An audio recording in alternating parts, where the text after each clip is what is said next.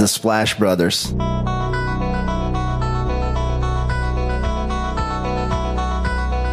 The Splash Brothers, is that?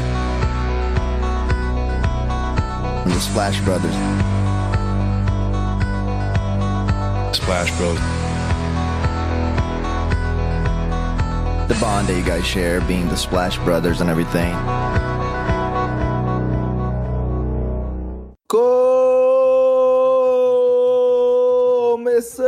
Começando Splash Brothers número 169. Eu sou o Guilherme. Eu sou o Nardo Paglioni. Feliz ano novo, ouvintes. Feliz ano novo, Léo. Despedindo nós aqui ainda em 2022, mas nossos ouvintes já no ano seguinte, hein? Feliz ano novo pra você, Guilherme, pro nosso craque MT, pro nossos ouvintes, todo mundo que está escutando Splash Brothers. E nada melhor que começar o ano, Gui, com 169, não é? Ai, ai. Quase 170 edições, Léo. Se a gente considerar os especiais de pós-temporada, draft, coisas do tipo, eu acho que a gente já passou dos 200, hein? Provavelmente. Tenho esse sentimento aqui. Enquanto eu confirmo, Léo, conte pra gente qual foi sua maior conquista no ano de 2022. Bom, 2022 eu comecei um novo emprego. Deixa eu ver o que mais. Ué, acabou aí, pelo jeito. Aí você pegou despre- desprevenido com essa. Por exemplo, eu não lembro se eu me mudei de casa em 2022 ou foi 2021. Acho que foi 2022. Também é um outro, outra conquista. Eu sou pai de dois pets, Gui. O Lux Susto ia falar: caraca, o cara teve bebê e nem falou nada. Já que você é um fã, O MT também gosta. Eu sou, eu sou tio de pet e tá muito bom assim, cara. Gosto de cachorros. Meu pai, minha irmã, minha madrasta adotaram recentemente a Luna, uma nova integrante da família, mas ficando só de domingo ali, às vezes um dia mais na semana, tá, tá excelente. e você, fora o seu primeiro milhão, Primeiro milhão só se for um milho bem grande, Léo. Comprei meu carro, meu primeiro carro. Comprei meu carro, mudei de área. um Corsinha, Não, não. É um outro carro, mas não vou ficar fazendo propaganda de carros aqui, Léo.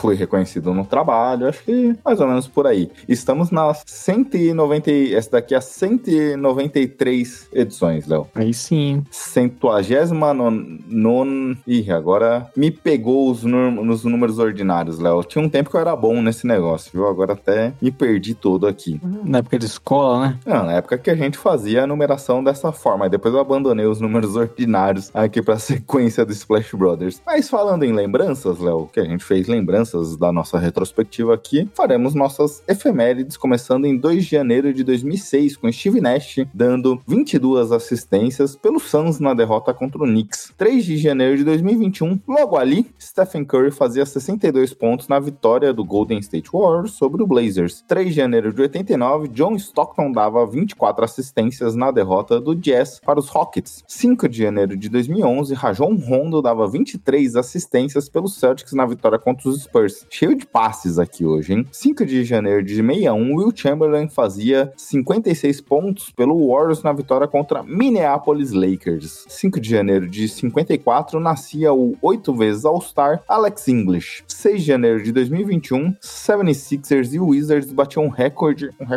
estranho até, com 92 pontos num segundo quarto e se tornando assim o maior número de pontuações naquele quarto específico. Nessa partida, Bradley Beal terminaria o jogo com 60 pontos na vitória do seu Washington. Gilbert Arenas nascia em 6 de janeiro de 82 e para fecharmos, Bill Russell pegava 36 rebotes na vitória do Celtics sobre o Suns em 8 de janeiro de 63, Leonardo. Muitos recordes aí, né? Muitas assistências distribuídas. Pessoal começando o, o ano novo sendo solidário, Léo. Solidário, né? Passando a bola. Na época que o Rondo, né? Tinha uns, um dos melhores armadores da liga. Bons tempos. Excelente. Quer ir pros merchants? Bom, arroba podcast Splash BR no Twitter e no Instagram. Só você seguir a gente para estar acompanhando a nossa página lá nas redes sociais, mandar mensagem, mandar sugestões, reclamações. É só entrar em contato com a gente, nós respondemos lá. E toda segunda-feira essa edição aqui saindo no seu agregador de podcast favorito favorito. É só você pesquisar pro Splash Brothers. Aí já segue também o nosso feed, avalia, dê cinco estrelinhas se possível, comende para seus amigos. É só compartilhar ou o link do, do nosso feed ou até mesmo de um podcast específico. No caso, esse, se você estiver ouvindo é, já nesse ano novo, já indicar pro seu amigo. E nós agradecemos aí que vocês que nos acompanharam por 2022. Esperamos que vocês continuem em 2023, né? Exato, Léo. Principalmente as recomendações, né? A gente sempre fala aqui, temos reforçado nesses últimos podcasts, crescemos graças a vocês. Obviamente, para isso o conteúdo precisa ser bom, então. O nosso público é a nossa Viagra, né, Gui? Hoje você tá sexual, viu, Leonardo?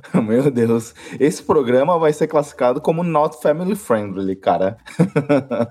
Hoje tá que tá. Mas crescemos graças aos nossos ouvintes, seguindo a metáfora do Leonardo. E agora há pouco. Então, pra gente poder chegar em mais pessoas, dependemos de vocês, porque, obviamente, um podcast que não tem um patrocínio por trás, não tem incentivos, grandes marcas, a gente precisa do boca a boca, Leonardo, pra seguir na piada quinta série sua, pra gente poder chegar em mais pessoas, atingir novos públicos. Então, dependemos muito desse marketing Jequiti, Léo, Avon, Natura, esses produtos que é de porta em porta, né? De boca em Sim. boca, a gente vai chegando em novas pessoas, graças a vocês. Quando a gente cresce, quando a gente chega em novos ouvintes e esse pessoal gosta do nosso podcast, acabamos tendo mais pessoas fiéis aqui a gente. E não só a gente pede esse podcast específico, a qualquer produtor de conteúdo que vocês gostem, que vocês tenham uma admiração, indiquem, porque isso é importante. Patrocinem se tiver patrocínio, porque isso é importante para a gente chegar para que essa rede se sustente de alguma forma e para que tenhamos condições, Léo, quem sabe num futuro distante, disputar, não estou falando especificamente do Splash Brothers, mas dessa rede de podcasts, produtores independentes com grandes marcas, Leonardo. É isso, ajude aí o Splash Brothers a crescer, como você falou, a todos os produtores de conteúdo, né? Que a gente sabe que NBA cada vez mais crescendo, cada vez mais transmissões, a, a mídia tradicional dando seu valor para NBA, mas a gente sabe que também o produtor de conteúdo é quem carrega bastante aqui e quem tem muita participação nesse crescimento da liga no Brasil. Exato, Léo. Que tal a indicação marota do Marco Túlio Baima? Arroba Marco Túlio Baima. Se você precisa de um editor para seu podcast, você precisa começar o ano com uma nova cara para seu podcast, com edição profissional e tudo mais. Pera lá, se for a cara do Marco Túlio, ferrou, hein? Aí é complicado, mas a edição do Marco Túlio é boa. Ah, aí sim. Ele vai deixar sua voz muito aveludada, mas a cara não, não garantimos que ele vai fazer muitas transformações. Que olhe pra gente, Léo. Felizmente ele não é um editor visual, né? e também, não menos importante, Léo, www.jumperbrasil.com. Nosso podcast está hospedado também no site do Jumper, o maior portal de notícias sobre basquete no Brasil, Léo. Mais de 15 anos aqui com o Jumper Brasil, sendo um dos principais portais, se não o maior, o principal portal da internet brasileira. Se a gente falou que compete com os grandes, certamente hoje em dia o Jumper compete com Globo, ESPN, sites nesse nível, que é muito mais do que um site de basquete. Então, nos sentimos muito orgulhosos de estarmos no Jumper Brasil, né? A parceria é muito grande e o pessoal que a gente gosta, não só por conta da nossa parceria, né, mas já acompanhamos há muito tempo. Exato. E aí, Léo, vamos para os nossos assuntos introdutórios? Bora. Aliás, antes, um pequeno disclaimer até, viu? Porque hoje, pensando aqui, a gente tá refletindo, né, Léo? Pós duas festas, Natal, Ano Novo e tudo mais, tentamos deixar esse podcast o mais aprazível possível, sem ter um assunto denso por trás, tentar fazer algumas dinâmicas aqui de brincadeiras e tudo mais. Então, hoje o podcast é um pouquinho menos nerdola, vamos chamar assim, menos denso, assuntos mais profundos, para ser alguns assuntos mais superficiais, onde é que a gente consiga abordar diversos aspectos, né? O primeiro que a gente quer começar brincando aqui, Léo, é a votação do All-Star Game. A NBA liberou a votação do All-Star Game e dessa forma a gente já quer entrar na onda aqui, eleger nossos times da Conferência Leste Oeste. Eu confesso para você, Léo, que para fazer a minha seleção aqui, eu fui fazer a votação lá no próprio site do All-Star Game da NBA, e aí esse ano mudou, né? Não teremos a votação pelo Twitter com a hashtag Ano passado a gente teve a eleição do Andrew Wiggins pro time titular, teve toda a situação lá envolvendo os K-popers da Coreia do Sul que votaram no Wiggins e ele acabou sendo eleito pro time titular. Esse ano a NBA mudou um pouco a dinâmica, mas confesso para você, do time que eu votei lá no site da NBA, acabei mudando algumas peças aqui quando eu passei pra planilha, hein? Eu também acho que foi a primeira vez que eu tive mais dúvidas em relação aos times. Eu também eu mud- acabei mudando um na Conferência Oeste e até agora eu tô em dúvida em outro, viu? Exato. Quer começar pela conferência Oeste ou Leste? Ah, vamos começar pela Conferência Leste. Beleza. Eu falo aqui os armadores, depois você fala, a gente debate, depois você fala os alas pivôs, eu complemento e a gente debate, pode ser? Beleza. Luca Doncic e Jamoran, minha dupla de armação aqui da Conferência Oeste. Bom, a minha é Luca Doncic, acho que um nome unânime, né?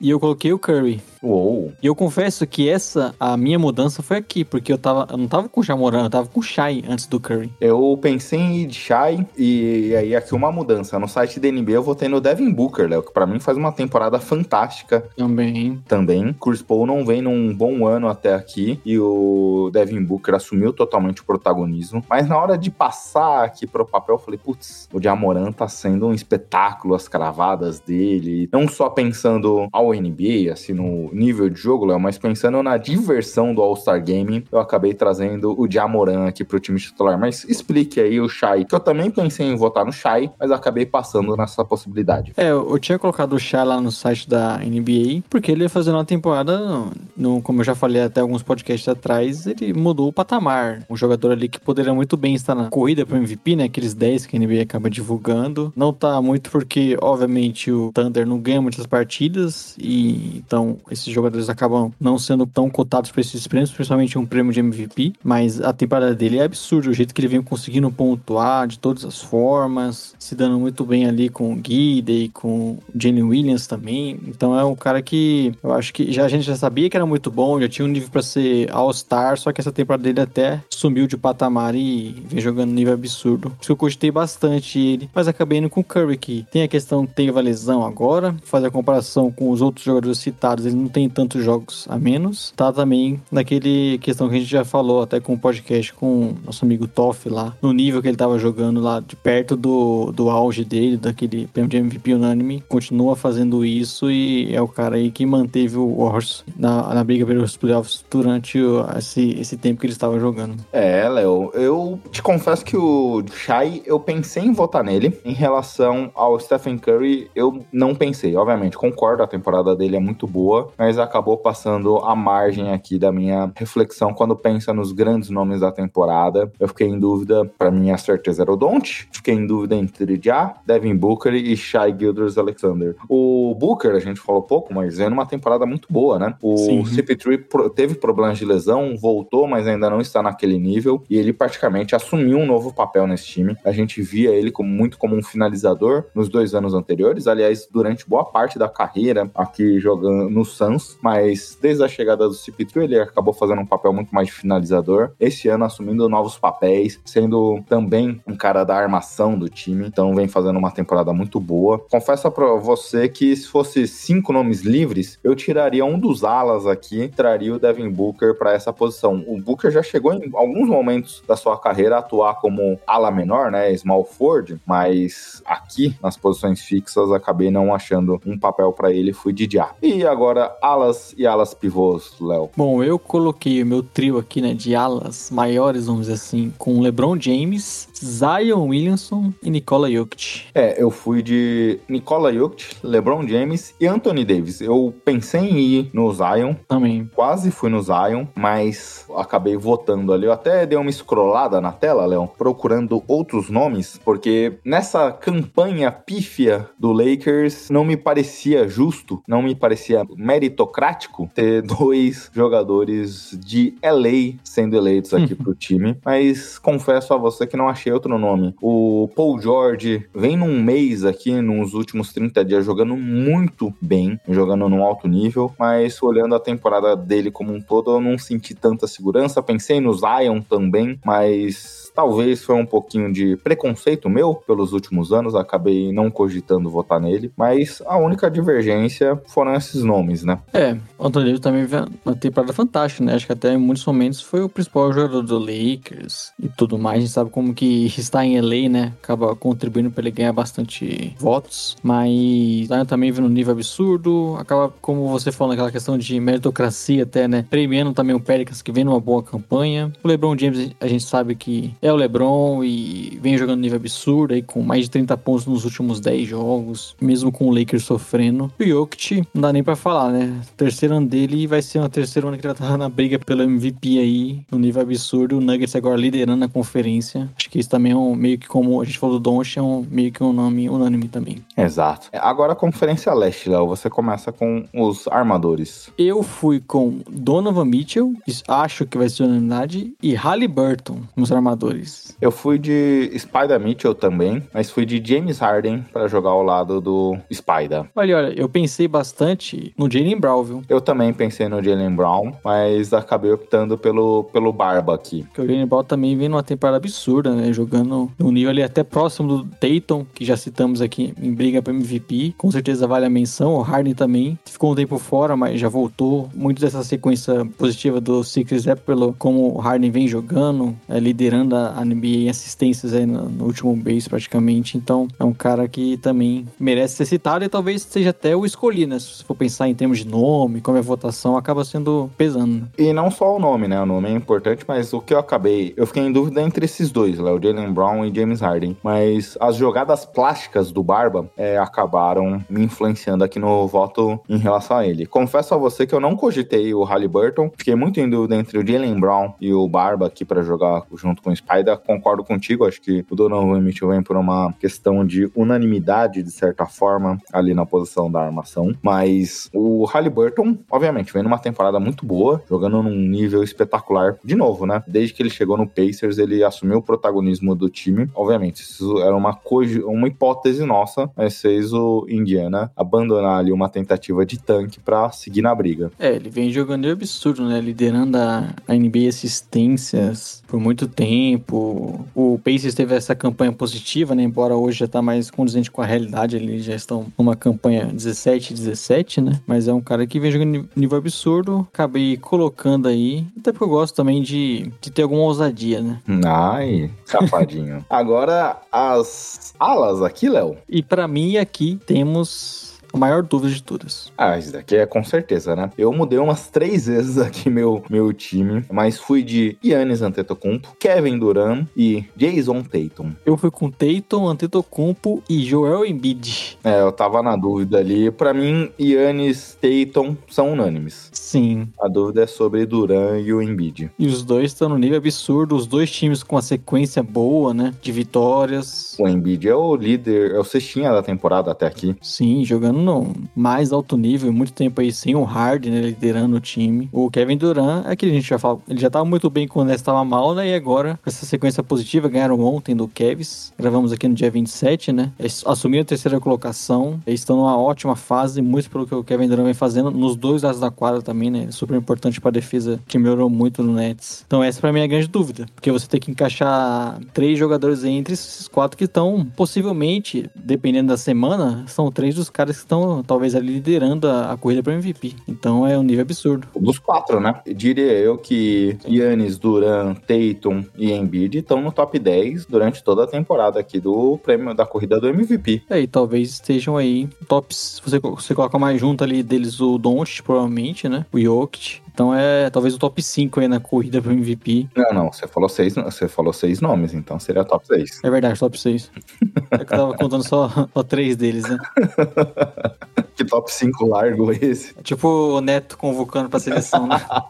é um nível absurdo e um deles vai acabar ficando de fora, né? A não ser que eles, sei lá, arrumem um jeito aí de colocar o Tatum pra armador, sei lá. É, mas não dá, né? A votação não permite isso. E aí, Léo, são quatro caras aqui que normalmente são vocais em redes sociais, né? A exceção do Yannis, talvez, mas Duran, a gente já viu ele criando perfis fakes, debatendo com fãs. O Embiid é um cara vocal e tudo mais. Quem daqui ficar de fora, vou comprar até uma pipoquinha pra ir acompanhando. Agora, Léo, uma reflexão aqui que não tem impacto tão grande assim pra votação, mas queria te ouvir. Quem você imagina que vai ser os capitães dos times? Lembrando que tem a votação ali após a eleição. E aí, aproveitando que ainda a NBA não divulgou nada, como é que tá a corrida e tudo mais. Tem o voto popular, o voto dos jornalistas, o voto dos jogadores. Tudo isso monta-se um coeficiente para definir quem são os eleitos, quem são os capitães. A gente viu historicamente LeBron sempre sendo o capitão, o cara de maior número de votos e coisas do tipo. Você acha que se manterá esse ano? Putz, eu acho que podemos dar uma mudança aí. Quem sabe o Doncic, né, no Oeste tendo mais uma votação maior. Só que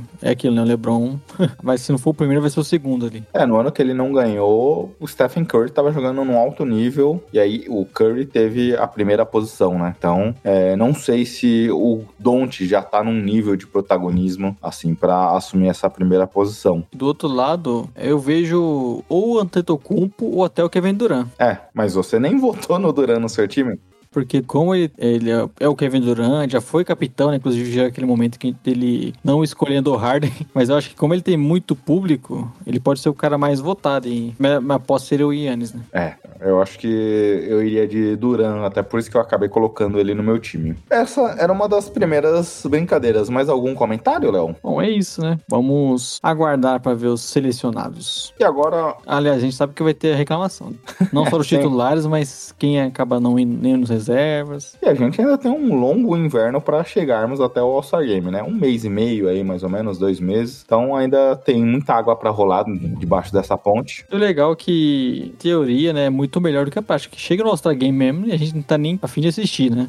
Exato. E a gente trouxe aqui muito mais para contar um pouco das histórias dessas 10 grandes personalidades, até mais, 15 nomes citados aqui. É muito mais pra gente poder entender, não que a eleição em si, pra gente, principalmente, né, Léo, tenha um, uma relevância tão grande assim. Obviamente, a gente sabe que influencia em questões contratuais, imagem, patrocínio, mas. E não é que a gente tivesse sem pauta também, né, Gui? Exato. Vamos pro outro assunto introdutório aqui? Bora. A gente quis aproveitar mais ou menos a dinâmica que os portais jornalísticos aí fazem, Léo. Pegar aquela, aquele grande recap do ano e o grande momento, aquele momento marcante, positivo ou negativo. A gente quis expandir um pouco esse horizonte, não só pensando em um momento específico, mas refletir aqui meio que num joguinho, cada um trazendo uma lembrança de um momento positivo, de um negativo ou de uma personalidade, pra gente poder debater um pouco como foi esse ano, como foi 2022. Quer começar com. Aí você escolhe um momento positivo, negativo, pior, melhor. Bom, eu começo com um momento que, óbvio, aconteceram muitas coisas, né, durante esse ano, então não é simples lembrar de todas, mas aqui me veio à cabeça primeiro como destaque positivo é o Curry, né? Enfim, sendo MVP das finais Peace. Levando o Warriors para um título que era inesperado né, no início da temporada, conseguindo vencer os Celtics ali, sendo um protagonista absoluto e, enfim, conseguindo o título de MVP das finais, algo que a gente já falava que não, que não era necessário pelo jogador que o Curry é, mas claramente para ele aquilo tinha um impacto grande e foi bem legal ver ele conseguindo receber esse prêmio individual. Óbvio, não é mais importante do que eles conseguirem aquele título que, como eu já falei, foi meio surpreendente até se você for pensar no início da temporada e pela volta desse trio, o Clay Thompson voltando no meio da, da temporada, mas fica aí esse marco do Curry conseguindo, enfim, o que ele já deveria ter conquistado há muito tempo, né? Até porque, né, Léo? Essa história é legal que tem muitos fatores aqui. Porque para quem começou a acompanhar a NBA já em 2016, 2015, coisas do tipo, esquece o quão bom era o Warriors antes do Duran, né? Não que eu queira menosprezar o KD. O Warriors já era muito bom. E, mas desde que ele chegou, o, os holofortes miraram muito no Duran, deixaram um pouquinho de lado as demais peças importantes. Como você falou, o Duran que ganhou os dois MVPs de finais aqui quando o Warriors foi campeão. Depois de tudo que aconteceu com o Warriors, e aí a gente recomenda que o Década Splash, que é um podcast muito legal que nós fizemos, contando um pouco da trajetória da década aqui, ter essa possibilidade de acompanhar esse ressurgimento do Warriors, como você falou, e com a coroação do Curry foi muito legal. E passando por diversos momentos, né? Eu eu pensei em citar, por exemplo, o confronto contra o Grizzlies. Obviamente, o confronto começa meio complicado, com aquela falta extremamente maldosa do Dylan Brooks para cima do Gary Payton, que se machucou e não voltou até hoje, né? Pra gente ver o nível da lesão. Ele chegou a jogar final, mas teve problemas e tudo mais. Mas foi uma série muito divertida. O futuro, os próprios jogadores diziam isso, né? Do Memphis, a geração futura enfrentando o velho e o velho saindo, se sobressaindo e tudo mais. Foi uma série muito divertida. Mas eu acabei indo por outro caminho, mas é bom a gente poder exaltar aqui não só o Curry, mas toda, esse,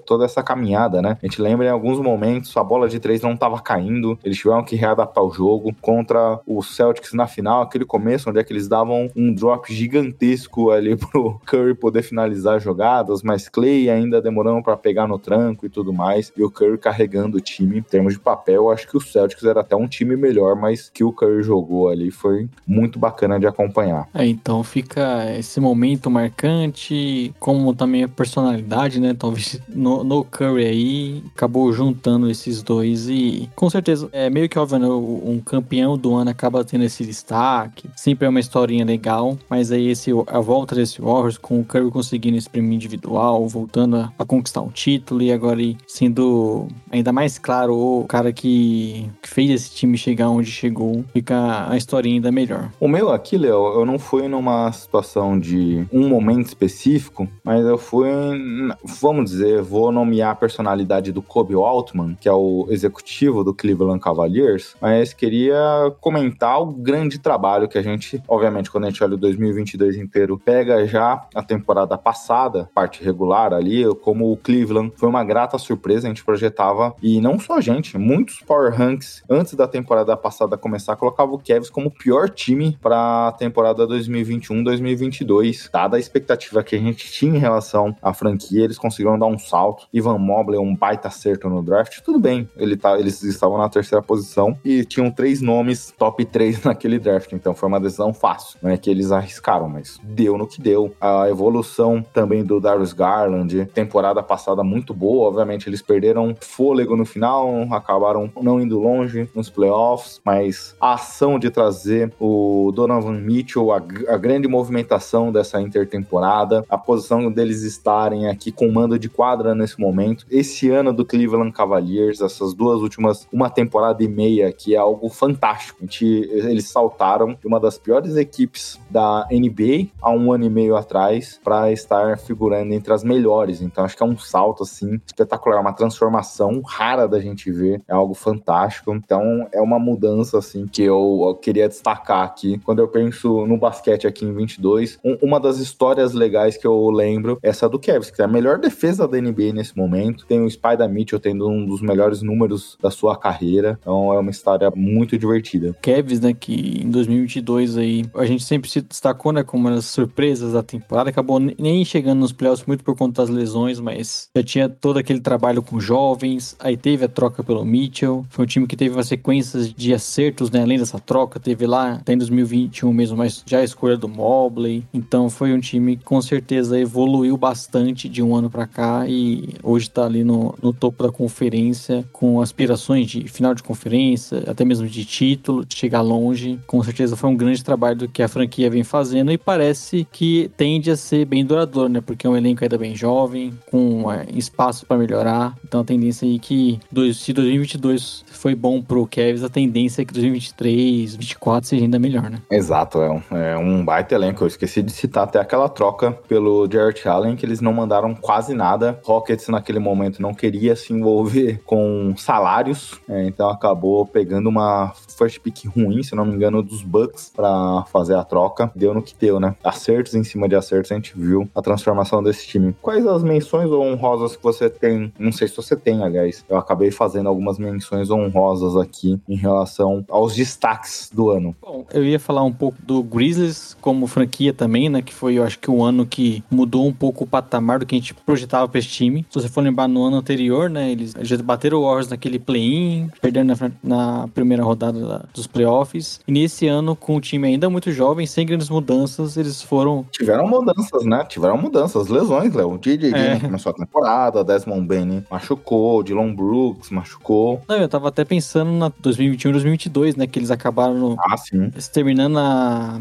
a temporada regular sendo o segundo do Oeste, com um elenco tão jovem, tendo aquela campanha extraordinária sem o Jamoran, aquela sequência de vitórias quando o principal jogador do time se machucou, é, chegaram numa semifinal de conferência, perdendo pro o time que foi o campeão, né, o Warriors, criando aquela rivalidade. Então eu confesso que a gente, depois daquele play-in, já tinha uma expectativa boa do Grizzlies subir, do Jamoran cada vez mais sendo destaque, só que hoje, e acho que muito parte daquela temporada 2021 2022, Hoje o Grizzlies é um dos candidatos a título. E é um elenco ainda extremamente jovem. É um elenco que não tem, além do Jamoran, grandes estrelas, assim, pelo menos já formadas. E para mim foi bem surpreendente ver essa historinha deles conseguindo dar esse salto e mudou de patamar para mim de um ano para outro. Assim como o Cavs é hoje um dos grandes times aí da liga. Além do destaque dentro do Grizzlies, Léo, de maneira mais geral, queria destacar também o Jamoran. Mais um jogador que acaba conseguindo ganhar um patrocínio para ter o seu nome como uma das marcas da Nike. Mostra como também teve um excelente ano esse jogador, esse jovem jogador aqui vem com um baita destaque. Então acho que coroa bem com o momento do Grizzlies e também do Ja. Eu tinha anotado também esses dois nomes aqui, Léo. E também destacar o Pelicans, que vem, obviamente, ano, foi, ano passado foi um ano ruim em termos de franquia, assim. É, não conseguiram nem se classificar pro play-in, mas fizeram muitas trocas, a gente até comentava. Eu lembro até do Ricardo Sabolito e nós debatendo aqui. O general manager do time era o general manager mais a perigo em termos de demissão. Fez diversas trocas ousadas aqui, pensando em manter o emprego. A gente criticava naquele momento se daria certo, se não daria, mas no fim se mostrou grandes acertos aqui. CJ McCollum jogando muito bem, então o Zion finalmente parece consistente em relação à sua saúde. Estou bem feliz com esse, principalmente ficar a imagem desse ano, Léo, mas com o que a gente vem acompanhando aqui do New Orleans Pelicans. É, foi um time que, depois da chegada do CJ né, na temporada passada, deu um salto de qualidade, até muito trabalho, né?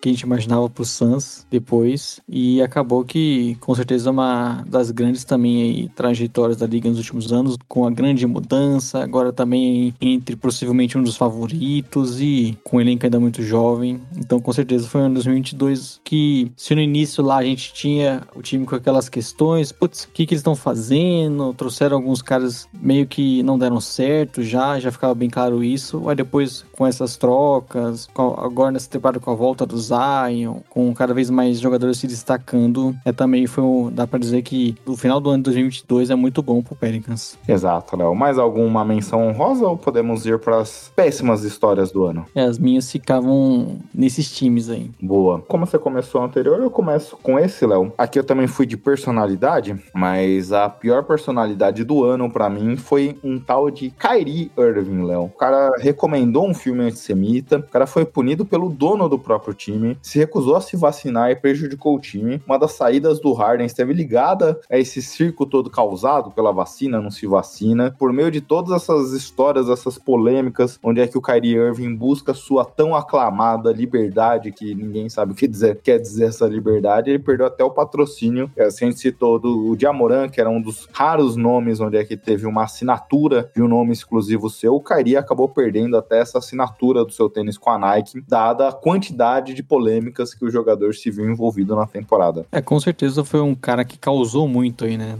Ainda mais nesse ano, né? Mas já tinha acontecido em outros momentos também. Como você falou, muito do que aconteceu nessa bagunça que foi o Nets, é, pelo que o Kyrie Irving acabou fazendo, é, gerou momentos que parecia que o time ia implodir, saiu Harden, o Kevin Durant pediu troca, todas as questões fora de campo, fora de quadra, que são até piores, né? Como você falou, a divulgação de filme antissemita e tudo mais, não querer se vacinar, né? E de fazer propaganda contra isso, então... Eu até esqueci aqui nas minhas anotações, mas lembrando agora, ameaçou recusar a player option dele, aí depois foi, é, aceitou, mas falando que, dando a entender que algo que ele estava ajudando ainda os outros, então o cara só envolto em polêmicas, impressionante. Outro até seguindo essa linha que eu coloquei foi o Miles Bridges, né? Tava aqui também nas minhas menções honrosas, Léo. Foi um cara acusado aí de violência doméstica. Teve toda essa questão que acho que aí não tem como passar batido, né? Fora das quadras. E até se você for pensar dentro das quadras, ele só atrapalhou o Hornets ainda, né? Óbvio que isso não é o mais importante, mas também teve esse impacto no time que vinha crescendo nas últimas temporadas. Então, se tá, eu também tinha colocado assim só como menção honrosa, mas também meio que seguindo o mesmo caminho. Óbvio, situações diferentes, né? Do Bridges é uma questão aí de violência doméstica, ele foi denunciado. E chegou até a ser preso, né? Depois ele pagou ofensa, foi solto. Mas aí também fica a menção aí como personalidade no destaque negativo. Eu tenho uma aqui que não é personalidade, é um destaque negativo, que é de um jogo, viu, Gui? Qual o jogo do Bulls? É o jogo 7 do Phoenix Suns contra o Mavis. Baita momento, hein, cara? Porque ali é o momento que o Suns era o favorito. Eles foram melhores disparados na, na temporada regular, né, na Conferência Oeste. Era o favorito aí, até o título da conferência, embora o Warriors tenha crescido bastante, né? E seria uma final de conferência muito equilibrada, mas com o Chris Paul cada vez mais velho e tudo mais, você perder essa chance, né, de novamente chegar uma final de NBA, de tentar esse título novamente. Sabe que pode ser que o time não tenha novamente essa chance. Nós já vimos como isso, é, aquele jogo também até causou algum impacto no, no vestiário, e todo o problema que já tinha na questão do Eiton. Foi uma, uh, um jogo 7 bem frustrante, porque foi em casa, praticamente ali no intervalo já não tinha mais jogo, né? Já estavam tomando 30 de diferença. Então, para um time que tinha tanta expectativa de voltar para uma final de NBA, perder o jogo 7 daquela forma em casa foi bem complicado. Soma-se a isso, Léo, que não é só aquele momento do jogo especificamente, mas a gente vê essa temporada do CP3. É um cara já de mais de 36 anos de idade. Pelo que ele vem jogando, já talvez até pareça que a idade bateu. Se a Sim. idade bateu de fato pro jogador, pode ser que a gente nunca veja com esse elenco aqui, nessa temporada, na próxima temporada, esse Suns conseguir retornar a uma final de conferência. Então, tem esse fator muito importante. Era o grande favorito e acabou deixando passar ali pelas mãos essa derrota. Também anotei aqui, Léo, tem uma ligação com o Suns de alguma forma, que é o Robert Sarver, né? Sim. Se viu em diversas polêmicas envolvendo machismo, misoginismo, racismo. Se viu obrigado a vender o time, então foi uma péssima personalidade do ano. Pena que ele lucrou bastante com o time, né? Depois dessas situações. E o outro nome que eu anotei aqui com uma menção honrosa é o Joshua Primo. Nem tanto ao jogador em si, mas por ter mostrado o biruleibe dele mais de 15 vezes em consultas a psicóloga do time. E aí fica a crítica também de maneira direta à franquia San Antonio Spurs, que não fez nada dentro dessas situações. É, só quando foi a público, né, que nós acabamos ficando sabendo o que realmente tinha acontecido. E também é outro caso desse aí, com certeza merece a, a menção pelo destaque negativo. Splash! Léo, agora entrando aqui no assunto principal, antes da gente explanar sobre ele, queria ouvir até para ser uma metáfora para quando a gente for abordá-lo aqui, o que, que você está prometendo de grande mudança que você faz hoje, você vai deixar de fazer em 2023? A gente sempre promete, né? Aquelas promessas de ano novo. Putz, em 2023 eu vou, prometo perder 10 quilos, 15 quilos. Bom, prometo 2023 focar na academia, Guilherme. deixar de ser um cara sedentário. Eu já tinha prometido isso em 2022 em 2021, 2020. É verdade. 19. Mas eu quero essa mudança. Eu prometo também, Guilherme, casar oficialmente. Oh, que bomba! Excelente. Deixa eu falar baixinho aqui, né? Pra aqui em casa não ouvirem.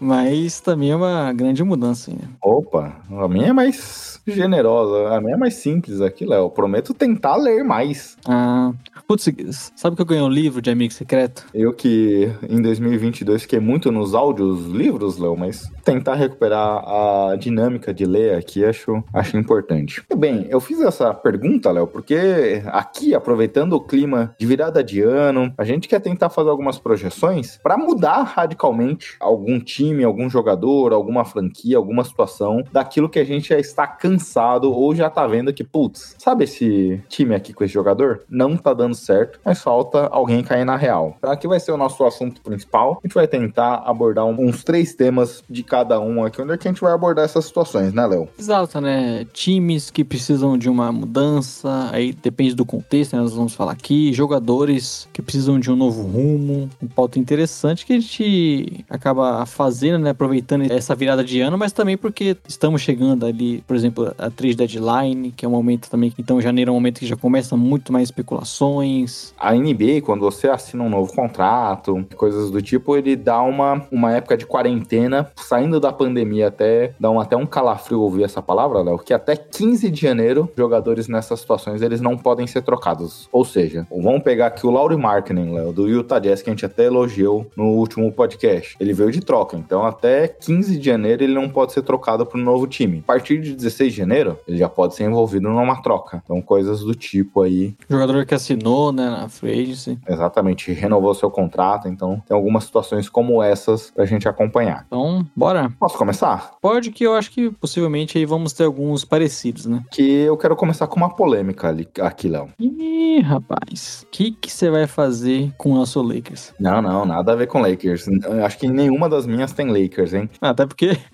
se tem um time que gosta desse assunto, né, então nem precisa trazer. Não, mas queria começar aqui com o primo ali de LA, com o Clippers, mas não necessariamente a franquia em si, mas um jogador. Kawhi Leonard, eu tô cansado já de tudo que envolve Kawhi Leonard. Já quero até tirar o selo de super estrela desse jogador, porque Ih, tirando o ar sensacionalista da chamada, mas algo precisa ser feito com a carreira do Kawhi, Léo, de maneira geral. Ou até mesmo como pessoa, né? Não dá mais pra gente ficar nessa situação, porque desde a sua lesão lá na temporada 2021, e não sei se você lembra, naquele momento a própria mídia americana debatia se Clippers passasse contra o Utah naquela fase, o Kawhi poderia voltar a jogar contra o Suns a final. E aí no final ele Sim. perdeu quase duas temporadas. Como é que a mídia projetava que ele ia voltar no confronto seguinte e o jogador acabou nem jogando no ano seguinte? Então tudo que envolve aqui as notícias sobre Kawhi Leonard são sempre polêmicos. A gente nunca tem clareza de nada, a gente nunca sabe quando o jogador vai estar pronto, quando ele pode jogar. Aqui ele jogou pouco mais de 300 minutos. Os jogos que ele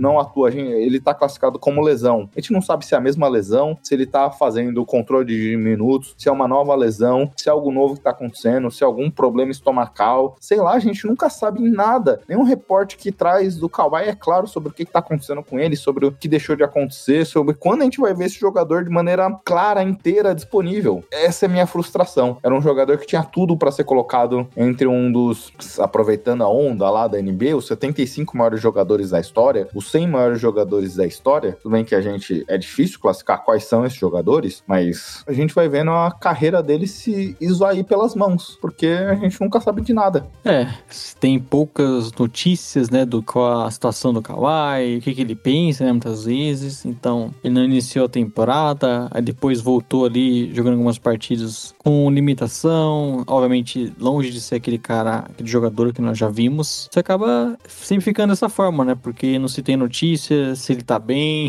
o que, que vai acontecer. É bem frustrante em alguns momentos realmente o Kawhi, porque como você falou, ele é um jogador ali pra estar tá sendo citado pra disputa de MVP, pra gente falar mais sobre ele, só que nos últimos anos acaba passando batido e, e o medo até é que nunca, nunca volte ao normal, né? A gente nunca tenha, nunca veja novamente o Kawhi com uma grande sequência, o time podendo contar com ele. Acho que essa é a maior, esse é o maior perigo, por exemplo. Agora ele vem até de uma, de uma sequência boa de jogos, as últimas partidas que ele jogou, mas qual a confiança que o Clippers tem nele, né? Até mesmo se for pensar no Clippers no geral com o elenco, né? Que acaba sempre tendo muitas lesões, então sempre bem frustrante o que vem acontecendo com o Kawhi Leonard. É torcer para que 2023 para ele seja uma grande mudança. O time agora vem com algumas partidas aí vencendo. Vamos ver se em 2023 voltaremos a destacar o Kawhi Leonard pelo que ele tá fazendo nas quadras. Não é nem tanto ao jogador, tudo bem que eu sou um torcedor dos Spurs e aí existe um ranço natural, mas acho que toda essa situação remete a, ao que o torcedor dos Spurs sofreram já, Léo. Todas essas situações traz uma lembrança do que o torcedor de San Antônio já sofreu em outros momentos. Eu senti, eu senti uma mágoa aí, viu, Gui? Bem, talvez, mas esse sentimento com um jogador fantástico como ele é frustrante de não saber o que acontece, não ter previsões claras, então é um pouco dessa chateação, Léo. Até por esse momento de revolta, eu vou mudar o meu primeiro. E lá vem crítica a Chicago Bulls. Não, porque eu tô meio assim com o Dallas, viu, Gui? O Dallas, pra mim, é o time que precisa mudar radicalmente. E aí, não pensando só em deadline, né? Mas na, pra próxima temporada, porque o nível que a gente tá vendo o Luca Doncic jogar, como já falamos aqui, dos mais altos, dos mais absurdos, se o time tivesse uma campanha boa, ele seria provavelmente hoje o primeiro colocado ali para MVP. Só que o Dallas não conseguiu montar um elenco à altura dele. É um time muito fraco, com muitas peças que têm importantes titulares que contribuem pouco. O Red Bullock, o Dwight Powell, são muitos caras bem relevantes que não ajudam em nada. Então, é um time hoje bem abaixo do que poderia e parece que bem piorando, né? A gente já teve uma surpresa no passado quando eles foram bem. A expectativa aí de conseguir se manter isso e até melhorar, pelo jeito, eu não tenho nenhuma confiança que o Dallas com essas peças vai conseguir melhorar. Então, é um time que precisa desesperadamente buscar mais companheiros e melhores jogadores aí para colocar ao lado do Doncic, porque eles precisam aproveitar o cara que tá nesse nível e que já tá aí na sua quinta temporada no time, né? Sabe o que, que me lembra esse Dallas, Léo? Oi. Aqueles times que a gente viu, por exemplo, alguns grandes jogadores é, transformarem a equipe, mas não conseguir dar aquele salto. Mais ou menos os Pelicans do Anthony Davis. Era sempre um time bom demais para ter uma escolha, uma escolha alta, no sentido de uma pique alta, mas por não ter grandes talentos, nomes, não bom o suficiente para ser campeão. Porque quando a gente vê aqui o elenco, Tim Hardaway Jr. ganha 20 milhões por temporada, Davis Bertans, 16 milhões, Christian Wood é free agency essa temporada, então provavelmente a gente vai ver ele ganhando uma bala na, no próximo ano. O Dwight Powell, que nem você falou, 11 milhões, Reggie Bullock, 10 milhões, Max Kleber, 10 milhões quase. Eles deram um contrato de 15 milhões por 3 anos porque já veio uma Gui. São diversos movimentos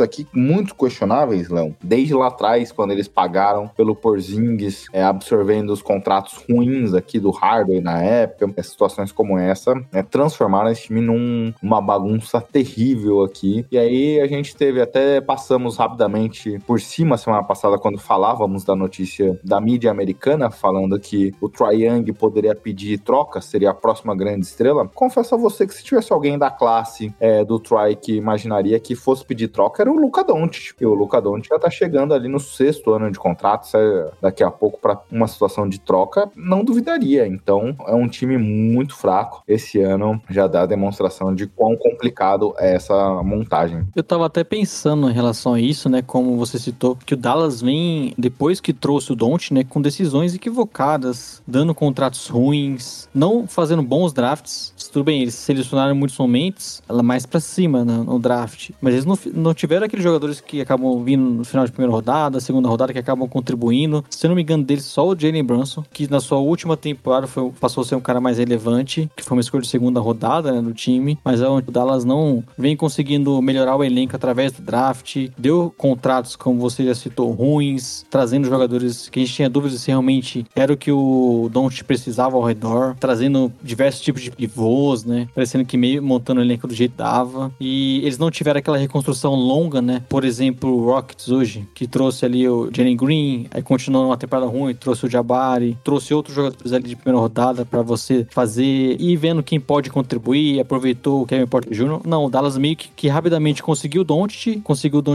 é, cedendo uma outra escolha, depois pegou o Porzingis dando mais outras escolhas. Não foi que aquele time passou um período acumulando jogadores jovens, né? E aí começou a trazer caras aí questionáveis, o Por, a aposta no Porzingis não deu certo. E se a gente falava, a gente até citou aqui, né, como tinha dúvidas daquele processo do Pelicans, se poderia usar em um pedir uma troca, o time parecia que não tinha muita um caminho a ser seguido. O Dallas, com certeza, não, não fez um, um trabalho muito melhor para reforçar esse elenco, por, mais que aí estamos falando de um time que chegou na final de conferência, né? E o time já era ruim antes, né? Tanto que na temporada que eles trazem o Luca Doncic, eles tiveram uma das piores campanhas da liga. Então é, já era um time ruim que tentava monter, montar algum elenco competitivo para você valorizar os últimos anos do Nowitzki. Não conseguiam fazer isso e acabou meio que seguindo. O contrato do Max Kleber e do White Power, por exemplo, já eram contratos ativos na época do alemão. Mas quer ir para sua próxima história? Bom, a que até que eu tinha colocado como primeira história, que eu achava até mais óbvio que poderia, imagino que você talvez tenha notado isso, e aí serve pro jogador e pro um time, que é o Hawks com o John Collins, né? O Hawks tem as questões de vestiário que já falamos nas últimas edições, né? De, de parecer que não tá todo mundo contente, tem essa questão do treinando com o treinador. Então, claramente, o, o vestiário tem algum problema. John Collins, que há muito tempo vem sendo especulado em trocas, porque não se encaixa direito com o time, não é tão bem utilizado. E agora, né, desde a temporada passada, assinou um contrato alto. Então, eu acho que depois de muito tempo tempo especulando de mudanças. Eu acho que pro Hawks é interessante trocar o John Collins, trazer outro tipo de jogador. Pro John Collins é muito bom também ir para um outro time, ter outra função, quem sabe se valorizando na parte ofensiva, tendo mais protagonismo. E pro Hawks também aproveitar, porque a cada ano que passa eu vejo ele valendo menos. Porque ele é um contrato super caro, não vem tendo destaque, e de repente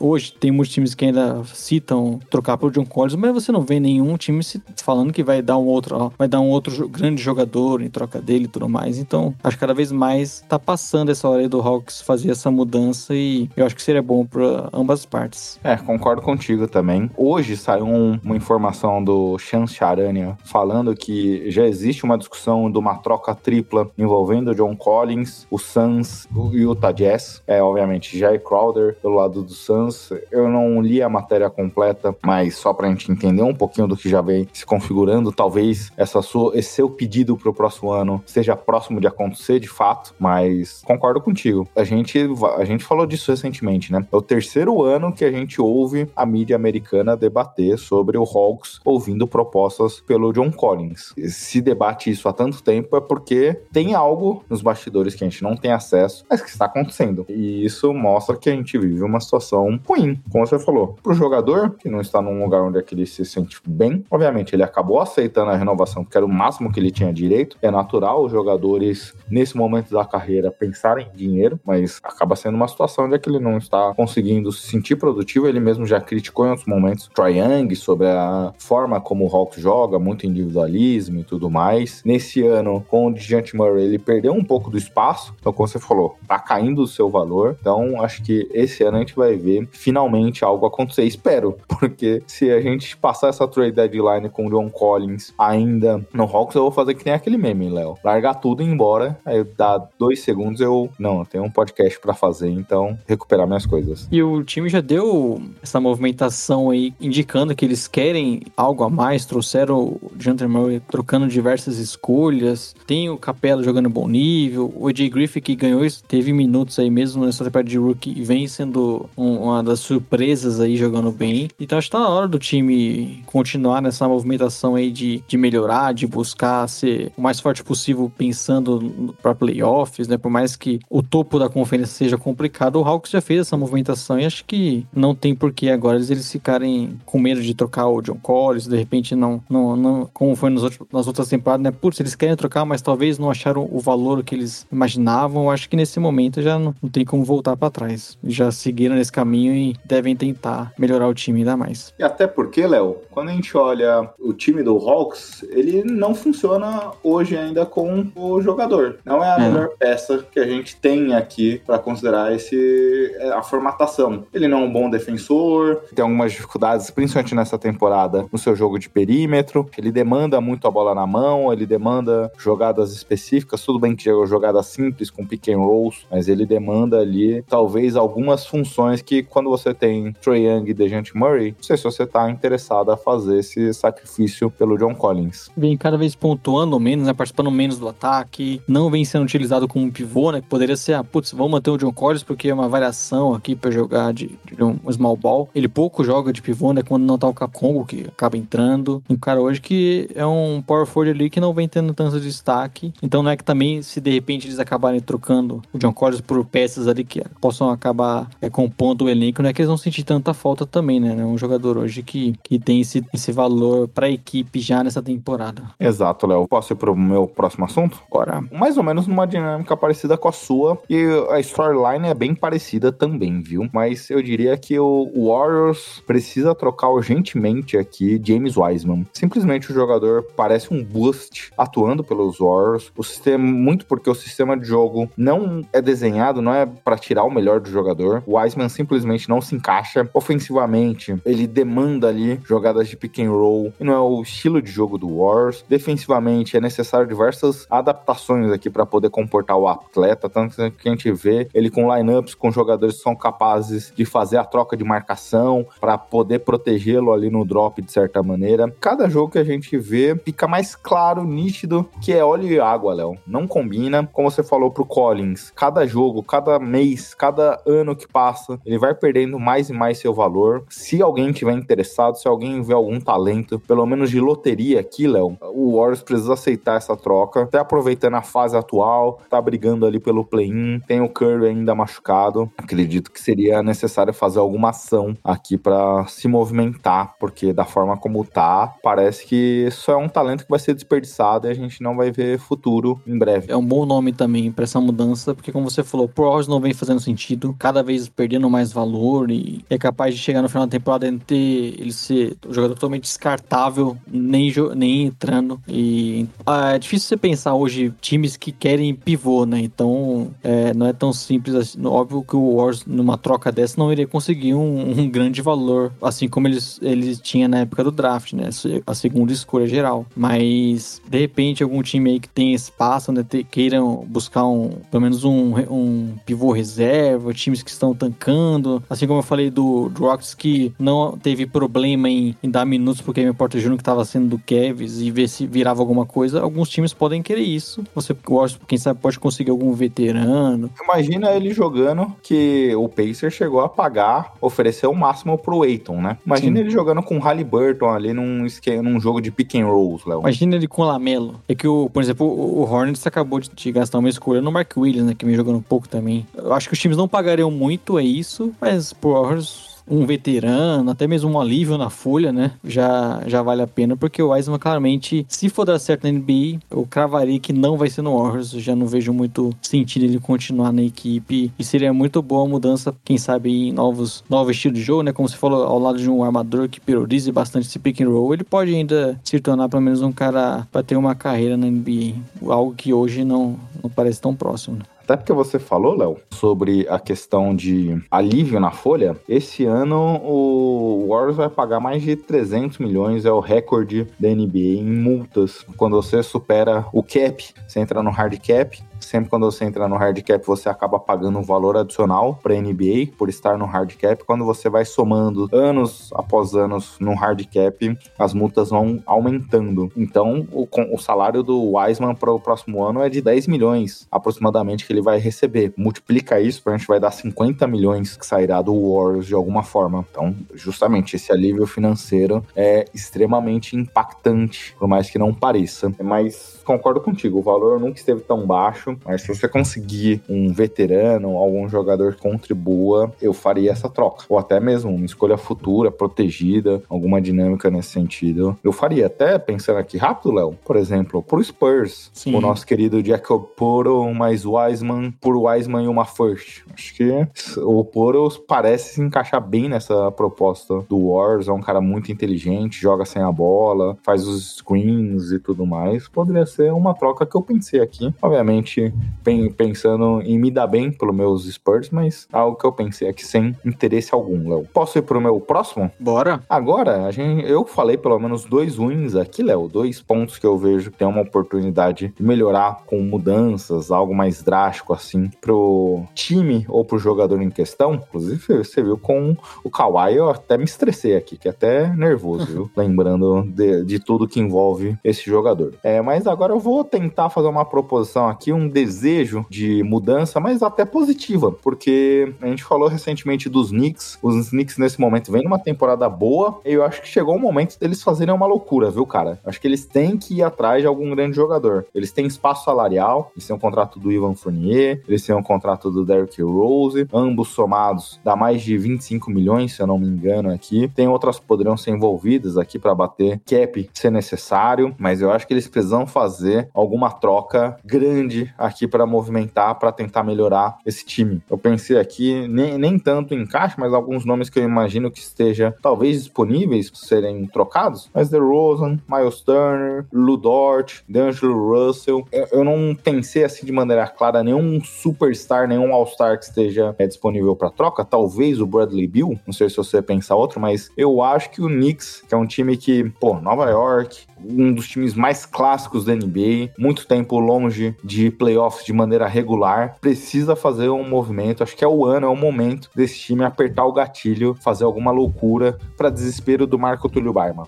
É, eu também coloquei o Knicks aqui, porque eu acho que tem duas questões. Primeiro, acho que eles têm que aproveitar esse bom momento, né? O Jane Brunson, o Randall jogando bem, a defesa melhorando. Conseguia, por exemplo, fazer trocas se livrando do Fournier, trazendo jogadores que, que condizem mais com o que o time precisa, com o que o Tibbs gosta, né? De mais defesa, mas também visando ainda é, mais arremessadores e tudo mais. Então acho que o time pode seguir nessa linha de até mais cauteloso do que você falou, de fazer trocas menores, de buscar só melhorar um pouco o elenco, mas eu também via nessa, nessa forma aí de, quem sabe, um all-in, né? Como o nosso craque MT aí, torcedor do Knicks gosta, aquele time que aproveita uh, uma oportunidade de trocar por um All-Star, de trocar por um grande jogador que fica disponível. Como você falou hoje, é difícil falar quem seria esse jogador, é, a temporada está no início, então não sei se tem tantos times desesperados que fariam, que acabariam desistindo e trocando, por exemplo, um Bradley Bill da vida, mas eu acho que o Knicks também é um time que poderia estar pronto para isso, de acabar trocando escolhas futuras, até mesmo, quem sabe, um, trocar um jovem com o Barrett da vida. Não sei se poderia, até pela questão que ele acabou de assinar,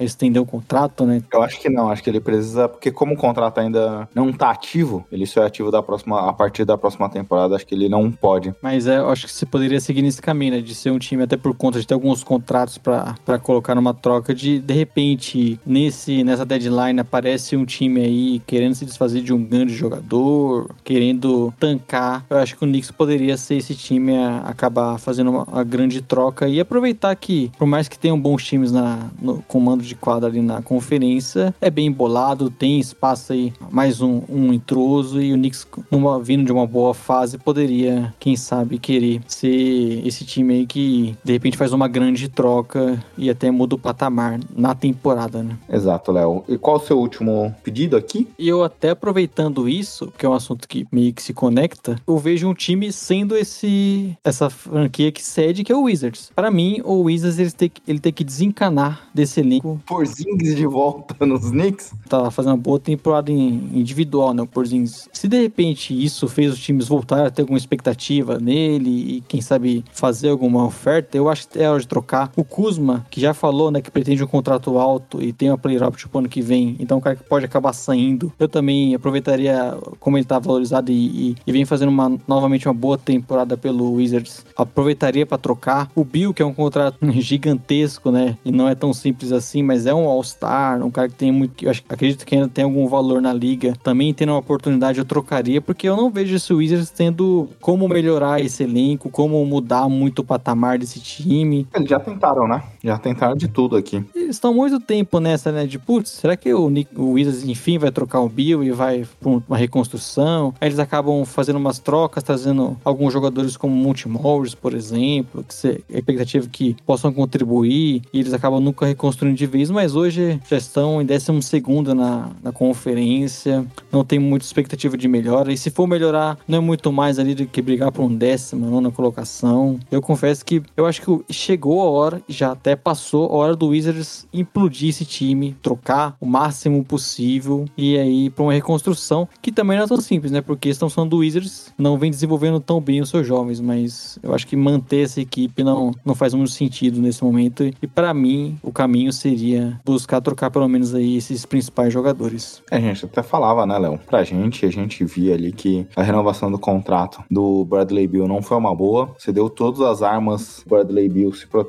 Máximo trade block, é o máximo do máximo, tempo máximo de contrato, em valor e tudo mais. Então, e você não tinha um elenco, é diferente. A gente até já debateu isso em outro momento, né? Do próprio Wizards, não sei se você lembra, a gente já chegou até a discutir, por exemplo, ah, o contrato dado na época pro Bertans e pro Duncan Robinson. Pô, o Heat tava brigando naquele momento, tinha acabado de chegar numa final de NBA, por mais que sejam jogadores desparecidos que a gente via com muitos problemas defensivos expostos de certa forma, gente entendia o movimento pela Heat no, na época, apesar que o Heat é campeão em dar contrato overpaid para jogadores que não merecem, a gente não entendia pelo Wizards, que o Wizards estava embaixo. Você quer com o Bertans, você acha outro cara como esse, pagando 16 milhões sem problemas. Para quê? É um contrato de 4 anos, 16 milhões pro Bertans. É engraçado, né? Porque quando a gente olha, trocaram pelo Westbrook, ok, o time brigou ali, ficou na oitava posição. Depois trocou o Westbrook por um monte de peças. KCP, E tudo mais, a gente fala, é, talvez rechear melhor, mais o elenco aqui seja interessante. Pô, passou um tempo, outra troca, com as mesmas peças, e, e não saem do lugar. A gente viu o Lakers talvez no primeiro momento cair, depois essa temporada até parece encaixar um pouquinho melhor, apesar de ter caído ainda. A gente viu o Nuggets melhorando com jogadores que vieram na troca e o Wizards sempre ali como uma das piores franquias da NBA. Concordo contigo. Acho que é um elenco que tudo que foi feito aqui não funcionou, então precisa de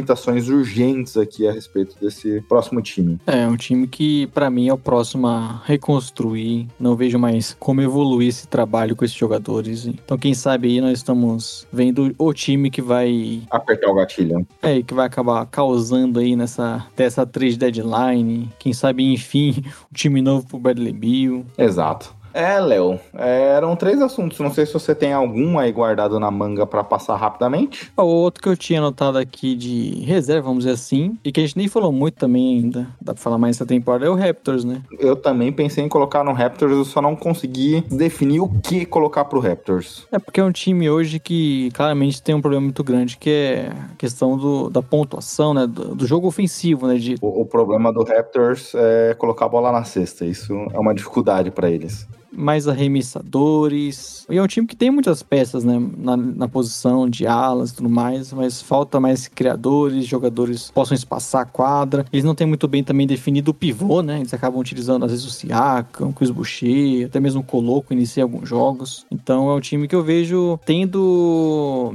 motivos de estar olhando o mercado, de buscar é, jogadores, principalmente pensando nessa questão de mais arremessadores. São especulados, por exemplo, no Poto, né? Que você citou do, do Spurs voltaria, né, pra franquia, porque eu acho que também essa questão do, pivô, eles não tem nenhum cara assim que dá certeza ali de, por ser, você vai ser meu titular, vai jogar 30 minutos por jogo. Então é um time que eu vejo também buscando essa movimentação justamente porque eles têm um bom treinador, têm uma boa base, mas falta aquilo, né? Falta alguma coisa, parece que, que o time deixa a desejar e poderia, de repente, algumas pequenas mudanças, voltar ali, quem sabe, a ficar próximo do que hoje nós consideramos como os favoritos da conferência. Concordo contigo, acho que o Raptors Raptors tem muitos problemas na armação, nos pivôs, como você falou. Então, parece ter muita gente por uma única posição ali, que podem fazer bem de 2, 3 e 4, mas falta principalmente as outras peças, né? O Van Vliet parece que o seu melhor momento é jogando com um armador do lado, então falta um, ele pode ser um, mas ele não consegue armar tão bem assim o jogo, dadas as necessidades desse time. É, e falta um pivô, e isso deixa o elenco muito fraco. Uma outra que eu anotei aqui como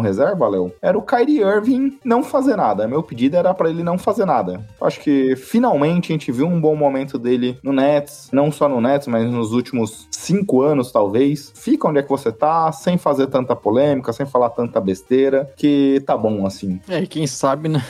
ele quietinho a dele, né? Possa conseguir continuar esse, essa boa sequência e acabar a temporada no topo ali, jogando basquete, sendo notícia pelo basquete. Imagina ele troca de time no meio do ano, aí vai por uma nova polêmica, vai querer ser o alpha dog da franquia, vai querer ser o mentor de todo mundo, como tentou ser no Nets e não funcionou. E aí vira uma polêmica de novo, não dá certo. Nossa, eu já tô até pensando na preguiça que vai ser 2023, 2024 tendo Kyrie Irving se ele sair de time, falando um monte de coisa por aí. Uma coisa que a gente pode reclamar é que ele vai gerar notícia, né? Essa é certeza. Vai ficar a notícia, putz, será que ele vai ficar no Nets? Será que ele vai pro Lake, Lake sempre especulado, né? A notícia às vezes nem sempre é boa, viu, Léo? Eu prefiro às vezes não ter essa notícia, viu? Era mais ou menos isso, Léo. Vamos para a primeira dica cultural da temporada 22-23? Bora.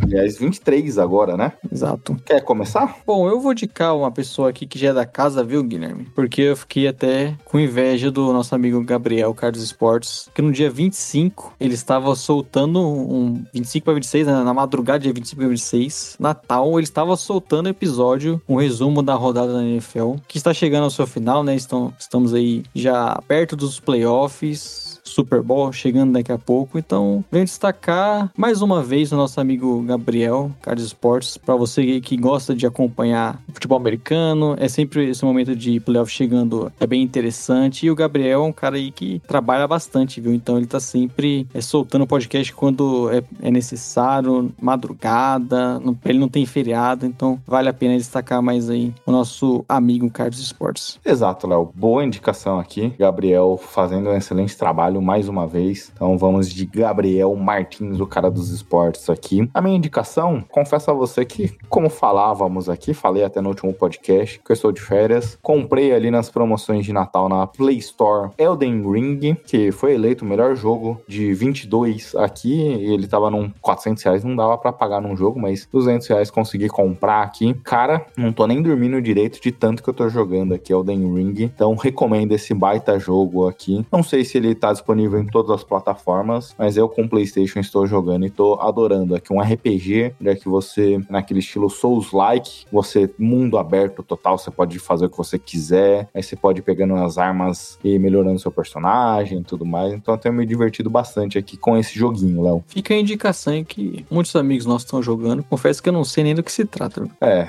você não é nerdola pra estar tá nesse grupinho, viu, Léo? Eu tava jogando agora há pouco Rocket League, pra você ter ideia. Opa, o Rocket League é legal. A gente já jogou ali algumas vezes de galera ali com o pessoal da Liga 3, viu? Aí só pros amigos, você não foi convidado. não, eu joguei também. Ah, é verdade, você tava. e é isso, né, Léo? Quase uma hora e meia aqui de material bruto. Terminamos o podcast de hoje. É isso, um podcast até que curto, né? Nossa craque MT agradece. E voltaremos aí semana que vem. Aliás, semana que vem não sabemos ainda se teremos podcast. O Léo vai estar de viagem, tá de férias, merecida férias, curtindo aqui uma semana com a família. E eu ainda tô tentando aqui montar a pauta, ver se eu consigo chamar algum convidado para te substituir, Leonardo. Vamos ver o que, que você vai trazer, né, de novidades, se teremos podcast, mas eu cravo que eu voltarei na outra semana, viu, Guilherme? Exato, Léo. Então até lá, um abraço e tchau, tchau. Ótima semana aí, feliz 2023 para todo mundo e até mais. Feliz 2023, galera. Tchau, tchau. Tchau, tchau.